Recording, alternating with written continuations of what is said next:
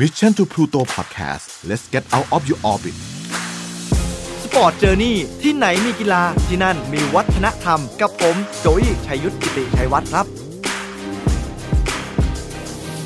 สวัสดีครับคุณผู้ฟังแหมกลับมาเจอกันอีกครั้งนะครับ กับรายการ Sport Journey และผมโจอี้อย่างที่ได้เห็นหัวข้อที่เราจะพูดคุยในวันนี้นะครับ เป็นเรื่องของกังฟู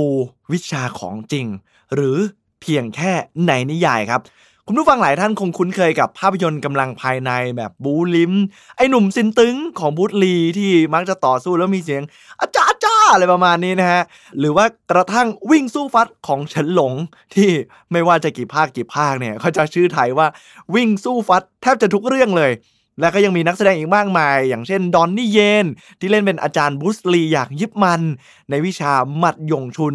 มีเจ็ตลี โอ้โห แบบ เยอะมากที่เกี่ยวกับเรื่องราวของกังฟู ที่เป็นศิลปะการต่อสู้ของประเทศจีนนั่นเองครับ จริง ๆ แล้วเนี่ยเรามาคุ้นเคยในชื่อของกังฟูซะมากกว่าเนาะแล้วก็จะมีเรื่องราวที่มันไปผสมกับนิยายของจีน วิทยายุทธกำลังภายในวิชาตัวเบา หรือการแตกแขนงไปอีกหลาย ๆ การต่อสู้ วันนี้ผมเลยจะมาลองชวนคุยนะครับในเรื่องราวของวิชากังฟูและมาตั้งคำถามกันว่า ไอ้แท้จริงแล้วเนี่ยที่เราเห็นวิชากังฟูการต่อสู้ในภาพยนตร์ ในละคร หรือว่าในนิยายเนี่ยจริง ๆ แล้วเขาสามารถทำได้เหมือนที่เราเห็นในภาพยนตร์ และละครต่างๆ ได้หรือไม่ เพราะฉะนั้นพร้อมแล้วไปลุยกันเลยฮะใน Sport Journey และผมโจอี้ครับ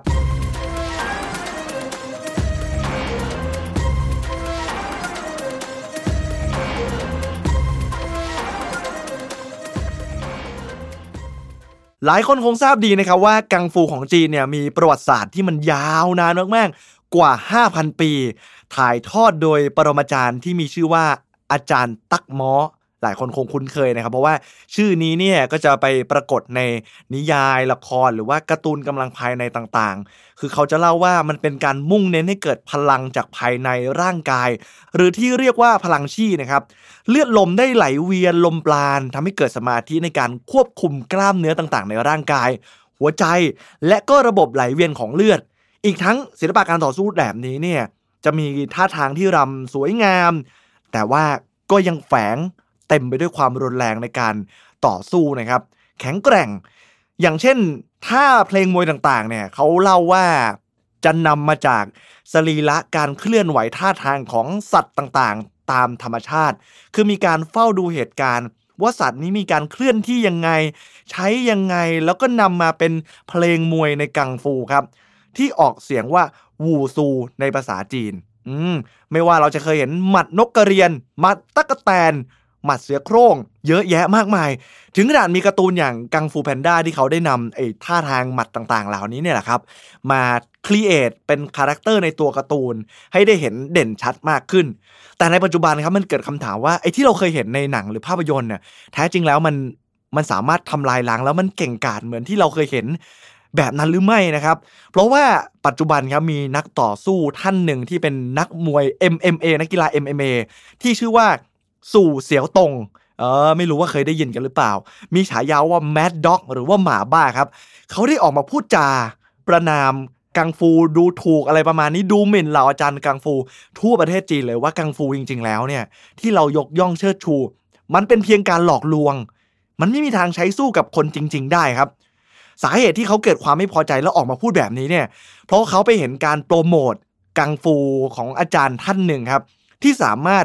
สู้กับคนในคราวเดียวพร้อมกันได้ถึง 10 ต่อหนึ่งก็เลยกลายเป็นเสียงฮือฮาแล้วก็การแชร์กันของคลิปวิดีโอนี้เนี่ยว่าโหกังฟูของจีนเนี่ยมันมีพลังทำลายล้าง เหมือนอาจารย์ยิปมันที่เราเคยเห็นในหนังยังไงอย่างนั้น สู้กับถ้าผมจำไม่ผิดเป็นคาราเต้ของญี่ปุ่นเนี่ยสิตอนหนึ่งแล้วก็เอาชนะได้ มันมีพลังอนุภาพมากมายขนาดนั้นเลยเหรอ ซึ่งสู่เสียวตรงเองเขามองว่าไอสิ่งที่มันออกมาคลิป10ตอนหนึ่งเนี่ยมันเป็นเหมือนกันโปรโมทให้คนจีนเนี่ย เออหลงไหลในวิชากังฟูและเข้ามาสมัครเรียนกับอาจารย์ท่านนั้นมากกว่า แล้วมันเป็นการหลอกลวงแบบทำไม่ได้จริงๆแล้วเขาก็เลยขอท้าสู้กับอาจารย์กังฟู ที่เก่งที่สุดทุกคน โดยมีการโพสลงโซเชียลมีเดียของจีนนะครับ แล้วก็จะปราบให้ดูว่ามวย MMA หรือศิลปะการต่อสู้แบบประยุกต์ที่มันผสมผสาน อย่างที่ผมเคยหยิบยกตอนที่เคยคุยกับคุณลิกะอิชิเกะนะครับว่ามันจะผสมระหว่างมวยไทยมวยสากลยิวยิสูนะครับมวยปล้ำแล้วก็อื่นๆเนี่ยควบรวมเข้าไว้ใน MMA จนปี 2017 ครับมีอาจารย์ ปรมาจารย์ท่านหนึ่งนามว่าเว่ยเล่ยนะครับ เป็นอาจารย์ที่เก่งกังฟูด้านไทเก๊กนะฮะหรือว่าไทชิที่เราเเคยได้ยินในภาษาอังกฤษนะครับ ได้ทำคลิปวิดีโอออกมาเผยแพร่กำลังภายใน เช่นว่า เขาสามารถบังคับให้นกเนี่ยเกาะอยู่ที่นิ้วเขาโดยใช้กำลังภายใน ดึงไม่ให้นกเนี่ยมันบินหนีไปไหนได้ และได้ออกมาให้สัมภาษณ์ว่าวิชาไทเก๊กหรือไทชีของเขาเนี่ยเป็นกังฟูขั้นสูง ที่เหนือกว่าวิชาอื่นทั่วไป และ MMA ของสู่เสียวตรงที่ออกมาพูดวิจารณ์เนี่ย มันเป็นเพียงแค่ขี้เล็บสำหรับเขา เขาสามารถชนะเสียวตรงได้อย่างง่ายดายด้วย เออ พอได้ยินแบบนี้ครับ คุณผู้ฟัง เสียวตรงเนี่ย รู้สึกว่า โอ้โห ยอมไม่ได้ ถ้าอย่างนั้นเนี่ย เรามาประลองกันเลยไหมอ๋อ ก็เลยออกมาโจมตีไว้เลยว่า ไอ้ที่ทำเนี่ยไอ้นกที่บินไม่ได้ มันคือการตัดต่อ มันมีการเอาเชือกมารัดขานกกับมือ ไม่ให้บินไปได้ วิชาของท่านไม่ได้วิเศษวิโสอะไรขนาดนั้นหรอก ถ้าเก่งจริงที่คุยว่าหนึ่งในใต้ล่าเนี่ย ถ้างั้นเรามาสู้กัน ซึ่งอาจารย์ไว้เลยเนี่ยเขาก็พร้อมรับคำท้าครับ แต่เขามีข้อแม้อยู่ว่า ถ้าจะสู้เสี่ยวตงเนี่ยต้องเดินทางมาหาอาจารย์เว่ยเลยที่สำนัก ซึ่งสำนักของอาจารย์เว่ยเล่ยเนี่ยอยู่ที่เมืองเฉินตูครับแต่ว่าสู่เสี่ยวตงเขาอาศัยอยู่ปักกิ่ง ระยะทางเนี่ยมันห่างกันมากๆไกลมากคนละโยชน์ถ้าเปรียบเทียบไปเห็นภาพเนี่ยก็จะเหมือนว่าอาจารย์เว่ยเล่ยอยู่เชียงใหม่ สู่เสี่ยวตงอยู่กรุงเทพอะไรประมาณนี้ ถ้าจะมาต้องเดินทางมาหาเขาเอง ถึงจะยอมต่อสู้ด้วย ซึ่งสู่เสี่ยวตงเองเนี่ยก็ไม่ได้มีสปอนเซอร์สนับสนุนใดๆครับเขาก็จัดการซื้อตั๋วเครื่องบินเลย แล้วก็บินไปหาอาจารย์เว่ยเล่ยแล้วก็ไปถึงสำนักครับ ก่อนที่จะเริ่มการต่อสู้เนี่ยได้มีการถ่ายทอดสดออนไลน์เกิดขึ้นว่า ใครนี่จะเป็นผู้ชนะก็มีผู้ชมจากประเทศจีนโอ้โหมากมายเข้ามาดูการไลฟ์สดในครั้งนี้นะครับ พอกรรมการนะครับเริ่มให้สัญญาณการต่อสู้ คุณผู้ฟังเชื่อไหมครับว่า ไม่ถึง 30 วินาทีเท่านั้น อาจารย์ไว้เลยยังไม่ทันแม้แต่จะได้คิดจะใช้กำลังภายใน หรือกระบวนท่าใด ๆ ป้องกันเลย เจอสู่เสียวตรง เดินมุ่งหน้าเข้าไปด้วยความรวดเร็วแล้วรวมมาตุ๊บตับตุ๊บตับตุ๊บตับ แป๊บเดียวเท่านั้นครับ เลือดเนี่ยเต็มใบหน้าของอาจารย์ไว้เลย แล้วก็มีการหยุดชะงักกรรมการเข้ามาแยกห้ามเกิดขึ้น ทุกคนที่ได้ชมไลฟ์สดอยู่ในขณะนั้นเนี่ยก็ต่างแตกตื่น และก็ตกใจ รวมถึงลูกศิษย์ลูกหาที่กำลังเออเหมือนดูและให้กำลังใจอาจารย์อยู่ก็ตกใจว่าเฮ้ยมันเกิดอะไรขึ้นทุกอย่างมันเกิดขึ้นเร็วมากครับทำไมปรมาจารย์ของเขาเนี่ยถูกล้มได้ในระยะเวลาสั้นมาก ไม่ถึง30วินาทีเท่านั้นเอง แล้วก็ไม่สามารถป้องกันตัวใด ๆ ได้เลย ทางด้านสู่เสียวตรงที่บินมาต่อยในครั้งนี้อย่างที่ผมได้บอกไปว่าเขาไม่ได้มีสปอนเซอร์ใด ๆ เขาออกตังเองทุกอย่างมาแล้วก็ไม่ได้รับรางวัลใด ๆ สิ่งที่ได้รับกลับมาคือ เขาถูกคนจีนด่าและประนามหนักมากขึ้นถึงความหมั่นไส้ที่เขาเอาชนะ และหลังจากที่เขาชนะอาจารย์เว่ยเลยได้สู่เสียวตรงก็ออกมาหัวเราะเยาะแล้วบอกว่าเป็นยังไงล่ะ เขาได้พิสูจน์ได้เห็นแล้ว ว่ามวยจีนหรือกังฟูมันลวงโลก และแนะนำนะครับคนจีนที่กำลังชมอยู่ว่า เฮ้ย มา ไปฝึก MMA กัน หรือไปฝึกมวยไทยก็ได้ อย่าไปฝึกเลยมวยจีน มันเลย เกิดเป็นการสร้างความเกลียดชังขึ้นกับสังคมคนจีนนะครับเพราะว่าคนจีนเนี่ยเขาก็จะมีความเป็นชาตินิยมเนาะแล้วก็จะรักในศิลปะวัฒนธรรมการต่อสู้ต่างๆ ของจีน มันมีประวัติศาสตร์มายาวนานกว่า 5,000 ปี แต่จู่ๆก็มีคนคนหนึ่งที่เป็นคนจีนเหมือนกันเนี่ยมาบอกว่าสิ่งที่เขาเชื่อมันเป็นเรื่องลวงโลกมาตลอด มันก็เกิดกระแสต่อต้านขึ้น มากกว่าที่จะยอมรับความสามารถของสู่เสี่ยวตงครับ ถึงขนาดว่า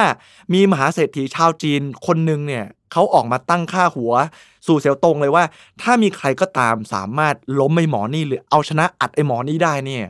ผมจะให้เงินรางวัล 10 ล้านหยวน หรือถ้าตีเป็นเงินไทยก็จะประมาณเกือบ 50 ล้านบาท ในการถ้ามีใครสามารถเอาชนะสู่เสี่ยวตงนี้ได้ครับ มันเลยเกิดทำให้มีนักกังฟูหรือว่าคนที่เป็นนักต่อสู้เนี่ยท้าสู่เสี่ยวตงเข้ามาเป็นจำนวนมาก แล้วก็เกิดไฟต่อสู้กับอาจารย์กังฟูอีกหลายท่านเลย ในด้านต่างๆ ไม่ว่าจะเป็นอาจารย์ ปรมาจารย์ติงเห่า ผู้อ้างว่าเป็นคนสืบเชื้อสายหมัดยงชุน จากปรมาจารย์ยิปมันก็คือสายเดียวกับบูสลีนะครับ ผลก็คือเหมือนเดิมเลยครับ แพ้ไม่เป็นท่าชนิดที่ว่าไม่ต้องลุ้นใด ๆ เลย คือถ้าดูในวิดีโอเนี่ย เราจะเห็นว่ามันแทบจะไม่มีอาจจะเรียกได้ว่าไม่สูสีเลยครับ แพ้แบบแพ้แบบโอ้โห ผมเห็นแล้วผมยังรู้สึกว่าเออสู่เสียวตรงนี่เขาเขาเก่งเหมือนกันนะ หลังจากนั้นครับก็มีปรมาจารย์อีกท่านหนึ่งครับมาท้าต่อสู้ต่ออีกคนครับชื่อว่าปรมาจารย์กังฟูเทียนเย่ครับซึ่งเสี่ยวตงเนี่ยเองเนี่ยก็โอ้โหท้าทายมากคือสู่เสี่ยวตงเขาเป็นคนที่มั่นใจในตัวเอง แล้วก็มี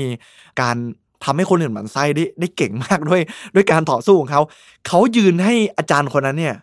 ต่อยโดยที่เสี่ยวตงจะไม่ป้องกันตัวใด ๆ เลยก็คือ เหมือนยืนให้ต่อยหน้าต่อยตัว แล้วก็ไม่เป็นอะไรด้วยซ้ำหลังจากนั้นครับพอเขาโดนรัวหมัดเสร็จปุ๊บสู่เสียวตงก็กระโดดเข่าลอยใส่อาจารย์เทียนเย่แล้วก็รัวหมัดกลับ จนอาจารย์เทียนเย่เนี่ยล่วงลงไปเลยฮะก็คือแพ้ตามกันไปอีกครับ มันก็เลยยิ่งเกิดคำคอรหาเกิดขึ้นว่าเฮ้ยจริง ๆ แล้วทำไมกังฟูเราสู้ไอ้ MMA หรือว่าสู่เสียวตงเนี่ยมันไม่ได้สักคนเลยเหรอ มันเกิดอะไรขึ้น ยิ่งเขาล้มปรมาจารย์ มากมายหลายต่อหลายคนมากเท่าไหร่ ก็เกิดความเกลียดชังขึ้นในหมู่ผู้คนชาวจีนครับ จึงมีคนไปเรียกร้องถึงรัฐบาลจีน ว่ามีคนกำลังทำลายชื่อเสียง หรือว่าบ่อนทำลาย ศิลปะการต่อสู้ วัฒนธรรมที่ดีงามของจีน จึงมีการตั้งข้อหาเกิดขึ้นครับ เพราะหลังจากนั้นนี่สู่เฉียวตงเขาได้ไปเออเหมือนไปลบหลู่ดูหมิ่น เรื่องราวของศิลปะการต่อสู้ของจีนหรือกังฟูกับอาจารย์ท่านหนึ่งที่เขายกว่าคนคนนี้เนี่ยคือบุคคลสำคัญของชาติ คืออาจารย์เฉินเสี่ยวหวางนะครับ ซึ่งสู่เสียวตงถูกตัดสินให้มีความผิดจริง และโดนลงโทษจ่ายเงินค่าปรับ 2 ล้านบาทนะครับเป็นเงินประมาณ 2 ล้านบาทไทย อีกทั้งยังต้องออกมาขอโทษอาจารย์เฉินเสี่ยวหวางเนี่ยผ่านสื่อทุกวันเป็นเวลา 1 สัปดาห์ ซึ่งถามว่าเสี่ยวตงเนี่ยเข็ดหลาบและหวาดกลัวไหมที่โดน คนเกลียดชังโดนรัฐบาลจีนสั่งปรับต่างๆ เขาไม่ได้แบบเข็ดหลาบหรืออะไรใดๆเลยนะครับเขาเห็นว่าทุกคนเนี่ยกำลังเออเหมือนพยายาม ไม่เชื่อในสิ่งที่เขาออกมาพูด เขาเลยตั้งใจว่าจะทำให้คนเห็นมากขึ้นกว่าเดิมเดินหน้าเปิดโปงกังฟูในสายตาเขาว่ามันไม่มีจริงเนี่ย ก็เลยมีคนท้าต่อสู้อีกหนึ่งท่านครับ คุ้นเคยกันดีคนไทยครับ คนนี้ชื่อว่าหลวงจีนอี้หลง ซึ่งอี้หลงคนนี้เนี่ยก็เคยสู้กับบัวขาวมาแล้วนะครับ แต่ว่าในปัจจุบันเนี่ยศึกหรือแมตช์ระหว่างอี้หลงกับสู่เสียวตงเนี่ยยังไม่ได้เกิดขึ้นนะครับ เพราะว่าอาจจะเป็นช่วงที่โควิดมันมาพอดี เลยทำให้ไฟท์นี้เนี่ย หรือการต่อสู้ในครั้งนี้เนี่ยมันอาจจะถูกยืดออกไปก่อนนะครับ ต่อมาเนี่ยเสี่ยวตงก็กลายเป็นคนที่เออผู้คนชาวจีนเนี่ยเขาแบนแล้วเกลียดชังจนเขาเหมือนอยากจะทำเรื่องลี้ภัยออกนอกประเทศอะไรทำนองนี้เลย แต่ก็มีหลายคนนะครับที่อยู่นอกประเทศเนี่ยให้ความชื่นชอบในความเก่งกาจของเขา ก็คอยมาคอมเมนต์ให้กำลังใจเขาใน YouTube หรือว่าวิดีโอที่มันปรากฏอยู่ในสื่อโซเชียลมีเดียต่างๆ ว่าความเก่งกาจของเขาที่สามารถเอาชนะกังฟูต่างๆ ได้ แต่ว่า อย่างที่แน่นอนครับว่าจีนเนี่ยเขาก็มีการแบน Facebook YouTube Google บล็อกไม่ให้คนจีนเข้าดูเนี่ยเว้นแต่ว่าเราต้องไปเล่น VPN ของประเทศอื่น เพื่อสามารถล็อกอินเข้าไปดูได้ สวีเสี่ยวตงก็อาจจะไม่ได้เห็นคอมเมนต์ให้กำลังใจแบบนี้เกิดขึ้นครับคุณผู้ฟังฟังไปถึงตรงนี้แล้ว มีความคิดเห็นยังไงบ้างครับว่า เชื่อในเรื่องของกังฟูหรือไม่เชื่อครับ แต่ก่อนที่จะตอบ คำถามเหล่านี้เนี่ยลองมาฟังเรื่องราวของกังฟูกันอีกสักนิดนึงนะครับ ว่ามันมีที่มาที่ไปยังไง คือย้อนกลับไปในสมัยก่อน คือจีนเนี่ยเขาจะมีการแบ่งกันเป็นก๊กเป็นเหล่าเหมือนสามก๊กที่เราเคยอ่านกันประมาณนี้ แล้วนักรบของเขาเนี่ยแต่ละเผ่าก็จะมีวิชาการต่อสู้ที่ไม่เหมือนกันออกไป แต่เมื่อการเวลามันผ่านไปเนี่ย จีนเริ่มหลอมรวมกันเป็นแผ่นเดียวกันนะครับก็ทำให้ศิลปะการต่อสู้เนี่ยมันถูกผสมผสานกลายเป็นเรียกว่ากังฟู แต่มันก็จะมีอีกหลายแขนงเกิดขึ้นที่เราเคยเห็นกัน ซึ่งปัจจุบันกังฟูเนี่ยเขายกย่องให้เป็นศิลปะที่มรดกล้ำค่าของจีนมากๆ เพราะถ่ายทอดกันมาตั้งแต่บรรพบุรุษ มีประวัติศาสตร์การสู้รบ เวลาที่ขาดอาวุธก็จะใช้มือเปล่าเนี่ยแหละกังฟูในการสู้ แล้วก็มักจะมีภาพยนตร์อย่างที่ผมบอกไป ซึ่งเราได้เห็นความสามารถที่เก่งกาจคนจีนเขายกย่องว่ากังฟูของเขาเนี่ยมันมันคือสุดยอดมันยอดเยี่ยม จนมีครั้งหนึ่งครับ ผมเคยเดินทางไปที่จีน ผมจำได้ว่าเออผมเนี่ยไปเที่ยวไปทัวร์จีนนี่แหละ แต่ว่าในทัวร์จีนครั้งนี้เนี่ยมันจะมีโปรแกรมที่จะต้องไปเยี่ยมชมร้านค้าของจีนเพื่อไปอุดหนุน ซึ่งรัฐบาลเนี่ยเขาก็จะช่วยสมทบค่าทัวร์เราให้ถูกขึ้น แต่ว่า ข้อแม้คือเราต้องไปเยี่ยมชมสิ่งต่างๆเหล่านี้ ผมก็ไปเจอเขาเรียกเหมือนว่าเป่าฟูถิงที่คนไทยรู้จักในชื่อโบหิมะ คือเขาเล่าว่าโบหิมะเนี่ยมันเป็นยาวิเศษเนาะที่ทามือที่พองๆ สามารถหายได้ทันทีเลย มีอาจารย์คนหนึ่งครับที่อยู่ในร้านนั่นแหละ เขาบอกว่าเขามีวิชากำลังภายใน เขาบอกว่าเขาจะโชว์ให้เห็นว่ากำลังภายในจีนน่ะมันมันยิ่งใหญ่ขนาดไหน เขาเอากระดาษแผ่นหนึ่งวางไว้บนโต๊ะครับ จากนั้นเขาก็มีท่าทางเหมือน ในหนังในนิยายที่ผมเคยเห็นเลย แบบว่าเออจะแบบใช้มือปั๊บปั๊บประสานกันที่หน้าอก แล้วแผ่พลังออกไป มือดันออกไปที่กระดาษแต่ไม่โดนกระดาษใดๆเลยนะครับ แต่ปรากฏว่าไอ้กระดาษที่มันวางอยู่บนโต๊ะเนี่ย มันกลับเคลื่อนตัวเหมือนประมาณว่ามันมีลมเบาๆ ที่เป่าออกมาจากฝ่ามือประมาณนั้นเลย ทั้งทั้งนี่ห้องนั้นเนี่ย มันเป็นห้องแอร์ที่ไม่มีลมแบบพัดอย่างนั้นเลย ซึ่งเขาอธิบายว่าเนี่ยคือวิชาลมปานที่เขาเคยฝึกมา แต่สำหรับเขาเนี่ยมันเป็นวิชาลมปานแบบขั้นแบบเด็กๆมาก คือมันมีอาจารย์ที่เก่งกว่านั้นอีก แต่ว่าต้องฝึกฝนอย่างหนัก ซึ่งพอผมได้เห็นเนี่ยผมก็เกิดในตอนนั้นนะผมโอ้ผมรู้สึกว่าเฮ้ยมันของจริงว่ะเจ๋งมาก แล้วเขาฝึกกันยังไงก็เกิดคำถามขึ้นมากมาย ทีนี้หากพูดถึงมวยจีนหรือกังฟูเนี่ยจะไม่พูดถึงเรื่องราวของวัดเซาหลิน หรือเซี่ยวลิมยี่เนี่ยไม่ได้เลย เพราะว่าก็จะโด่งดังมากมาเป็นพันๆปี แล้วปรากฏในทุกเรื่อง ทุกนิยาย ทุก หนังที่เคยมีเรื่องราวเกี่ยวกับกังฟูเกิดขึ้นเลย เพลงมวยวัดเซาหลินเนี่ยจริงๆวัดเซาหลินก็คือเป็นหนึ่งในวัดทางพระพุทธศาสนานะครับที่มีพื้นฐานผสมผสานทั้งจากปรมาจารย์ตักหม้อที่เป็นชาวชมพูทวีปเขาบอกว่าอาจารย์ตักหม้อเนี่ยหรือบางคนเรียกว่าตักหม้อหรืออะไรก็ได้นะครับ เป็น คนที่มาจากอินเดีย เป็นพระที่มาจากอินเดียในปัจจุบันนะครับเขามีนามว่าตัมโมพิกขุเขาเดินทางมาเผยแพร่ ศาสนาพุทธในประเทศจีน แล้วก็ได้มีการสอนวิธีการนั่งสมาธิการเข้าถึงสมาธิ แล้วก็เนื่องจากว่าพอพระเนี่ยนั่งสมาธินานๆร่างกายมันปวดเมื่อย เกิดอาการเหน็บเกิดขึ้น แล้วก็ในรอบๆวัดเนี่ยมักจะเป็นป่าและมีสัตว์ร้ายอาศัยอยู่ อาจารย์ตักมอเองก็เลยคิดเพลงมวยขึ้นมา แล้วก็ทำให้ได้ยืดเส้นยืดสายออกกำลังกาย การเดินลมปางพลังชี่นะครับเกิดการกำหนดลมหายใจเข้าออกแบบพุทธ มันก็เลยกลายเป็นศิลปะการต่อสู้ที่ผสมผสานกับโยคะเข้ามาอีกด้วย ทั้งหมดทั้งมวลเนี่ยมันเลยกลายเป็นกังฟูของวัดเส้าหลิน ที่เขาก็ถ่ายทอดกันออกไป แล้วก็มีหลวงจีนที่ชื่อดังกักเอี้ยงที่เป็นผู้คิดค้นฝ่ามือ 18 อรหัน หลังจากนั้นก็พัฒนาเป็น 72 ท่า ถ้าอ่านนิยายก็ต้องเคยคุ้นหูกันบ้างนะครับ เออฝ่ามือ 18อรหันเนี่ย หลังจากนั้นก็เกิดเพลงมวยอีก 173 ท่าเกิดขึ้น แล้วก็แพร่หลายกันไปต่างๆ นานา แล้วทุกวันนี้เนี่ย ที่วัดเซาหลินก็มีการเปิดสอนมวยจีนให้กับคนทั่วไป หรือว่าชาวต่างชาติที่สนใจอีกด้วย แล้วก็มีสาขาอยู่ทั่วประเทศจีนเลยนะครับ พอพูดถึงกังฟูแล้ว แล้วรายการของเราเนี่ยเป็นเรื่องของกีฬาจริง ๆ แล้วกังฟูในปัจจุบันมันเป็นกีฬาที่เขาต่อสู้กันในประเทศจีนนะครับ และก็ได้ถูกบรรจุเข้าในกีฬาซีเกม และก็เอเชียนเกมอีกด้วย ซึ่งประเทศไทยประเทศของเราเองเนี่ยก็เคยส่งนักกีฬาเข้าแข่งขัน แล้วก็สามารถไปคว้าเหรียญทองกลับมาบ้านได้อีกด้วยนะครับในปี 2004 แล้วก็เอเชียนเกมครั้งที่ 14 ก็ไปคว้ามาได้อีก 2 เหรียญทอง แต่เหมือนว่าในปัจจุบันเนี่ยหากพูดถึงกีฬาโอลิมปิก ก็อาจจะต้องรอรุ้นและรอดูต่อไปว่า อนาคตจะมีการบรรจุกีฬาแบบนี้เข้าลงไปในโอลิมปิกหรือเปล่า แต่ว่าเฉินหลงเองเนี่ยก็ได้ออกมาให้ความเเห็นว่าเขาคิดว่ามันน่าจะเป็นไปได้ เพราะว่ากังฟูตอนนี้ทั้งโลกเป็นที่รู้จัก แล้วก็จะพยายามผลักดันให้เกิดขึ้นในปี 2567 ว่ากังฟูจะต้องมีอยู่ในโอลิมปิกอย่างแน่นอน เขาคาดการณ์ว่าอย่างนั้นนะครับ หากพูดถึงนักกังฟูที่เป็นนักกีฬาที่โด่งดังนะครับ จนกลายมาเป็นคนที่มีชื่อเสียง แล้วก็เคยเป็นแชมป์เยาวชนที่จีนห้าสมัยติดต่อกัน จนกลายมาเป็นดารา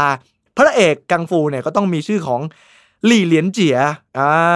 ผมก็เอ้ใครนะใคร แต่ถ้าพูดถึงชื่อภาษาอังกฤษก็คือเจ็ตลีเนี่ยก็ต้องร้องอ๋อแน่นอน คือคนคนนี้เนี่ยเป็นนักกีฬา กังฟูมาก่อน แล้วก็เป็นแชมป์เยาวชน ติดต่อกันถึงห้าสมัย จากนั้นก็มีแมวมองไปเห็นว่าเฮ้ยเด็กคนนี้เนี่ยคล่องแคล่วว่องไวเก่ง อีกทั้งยังมีหน้าตาที่ดี ก็เลยกลายมาเป็นนักแสดงฮอลลีวูดในปัจจุบัน แล้วก็โด่งดังอีกด้วยแหละครับ หลังจากนั้นเนี่ยก็มี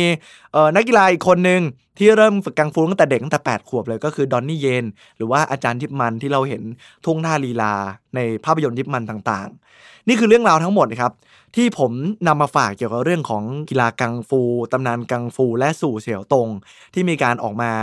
ดิสเครดิตว่ากังฟูจริงๆแล้วเนี่ยมันไม่ใช่ของจริงมันคือการหลอกลวง แล้วคุณผู้ฟังแหละครับ หลังจากที่ได้ฟังทั้งหมดแล้วเนี่ยมีความคิดเห็นยังไงบ้างครับว่า กีฬาไหนเนี่ยมันคือของแท้หรือเป็นเพียงของหลอกลวงหรือเป็นของจริง แต่ผมก็เชื่อว่าจริง ๆ แล้วเนี่ย กีฬามันเป็นศิลปะป้องกันตัวเนาะมันไม่ใช่เพียงแค่การที่เราจะมุ่งเน้นในการเอาชนะกัน มันยังมีบริบทอีกมากมายในเรื่องของสุขภาพแข็งแรง ร่างกายที่ดี หรือว่ามิตรภาพที่ได้เกิดขึ้นจากการแข่งขัน ผมว่าบางครั้งเนี่ยการที่ถ้าเราเนี่ยมุ่งเน้นแต่เอาชนะกันหรือว่า ทำให้อีกฝ่ายรู้สึกว่าสิ่งที่คนอื่นเชื่อเนี่ยมันเป็นสิ่งหลอกลวง มันก็อาจจะทำให้เกิดความเกลียดชังขึ้น ภายในสังคมได้นะครับ กีฬาแท้จริงแล้วเนี่ยมันก็มันเป็นเรื่องของความสามัคคีแล้วก็มิตรภาพเนาะถ้าเรายึดถึงใจความสำคัญของกีฬา แล้วก็ศิลปะป้องกันตัวเป็นหลัก ผมว่ามันอาจจะทำให้บางครั้งสังคมมันลดความเกลียดชังและน่าอยู่มากขึ้น แต่ทั้งนี้ทั้งนั้นเนี่ยมันก็ขึ้นอยู่ครับ คุณผู้ฟังว่า จะเลือกเชื่อแบบไหน ผมเชื่อว่าสิ่งต่างๆที่เราเชื่อ ว่ากังฟูมีจริง กังฟูไม่มีจริง เสี่ยวตรงเก่งจริง หรือไม่เก่งจริงเนี่ย มันก็เป็นที่วิจารณญาณของแต่ละคน แล้วก็เป็นสิ่งที่เราเลือกจะเชื่อ ไม่มีอะไรผิดและก็ไม่มีอะไรถูก เพียงแต่ว่าถ้ามีใครก็ตามที่มีความคิดเห็นในเรื่องของกีฬาแตกต่างกันออกไป สิ่งที่เราทำได้เนี่ยก็คือเคารพในสิ่งที่เขาเชื่อ แล้วเราอาจจะเพียงแค่อธิบายแล้วพาไปเห็นในสิ่งที่เราเห็น หลังจากนั้นเนี่ยถ้าเขาจะเลือกเชื่อหรือไม่เชื่อ มันก็เป็นสิ่งที่ขึ้นอยู่กับความพึงพอใจในแต่ละบุคคลครับสำหรับวันนี้เนี่ยผมโจอี้ได้นำเรื่องราวของกีฬามาฝากกังฟูสู่เสียวตงนะครับ หวังว่าจะถูกอกถูกใจ นี่ก็ใกล้ปีใหม่แล้ว อยากให้ทุกท่านดูแลรักษาตัวเอง แล้วก็จะผ่านปีใหม่ 2020 ไปด้วยกัน เจอกันใหม่ในสัปดาห์หน้าสำหรับวันนี้ Sport Journey และผมโจอี้ ลาไปก่อน สวัสดีครับ Mission to Pluto Podcast let's get out of your orbit Sport Journey ที่ไหนมีกีฬาที่นั่นมีวัฒนธรรม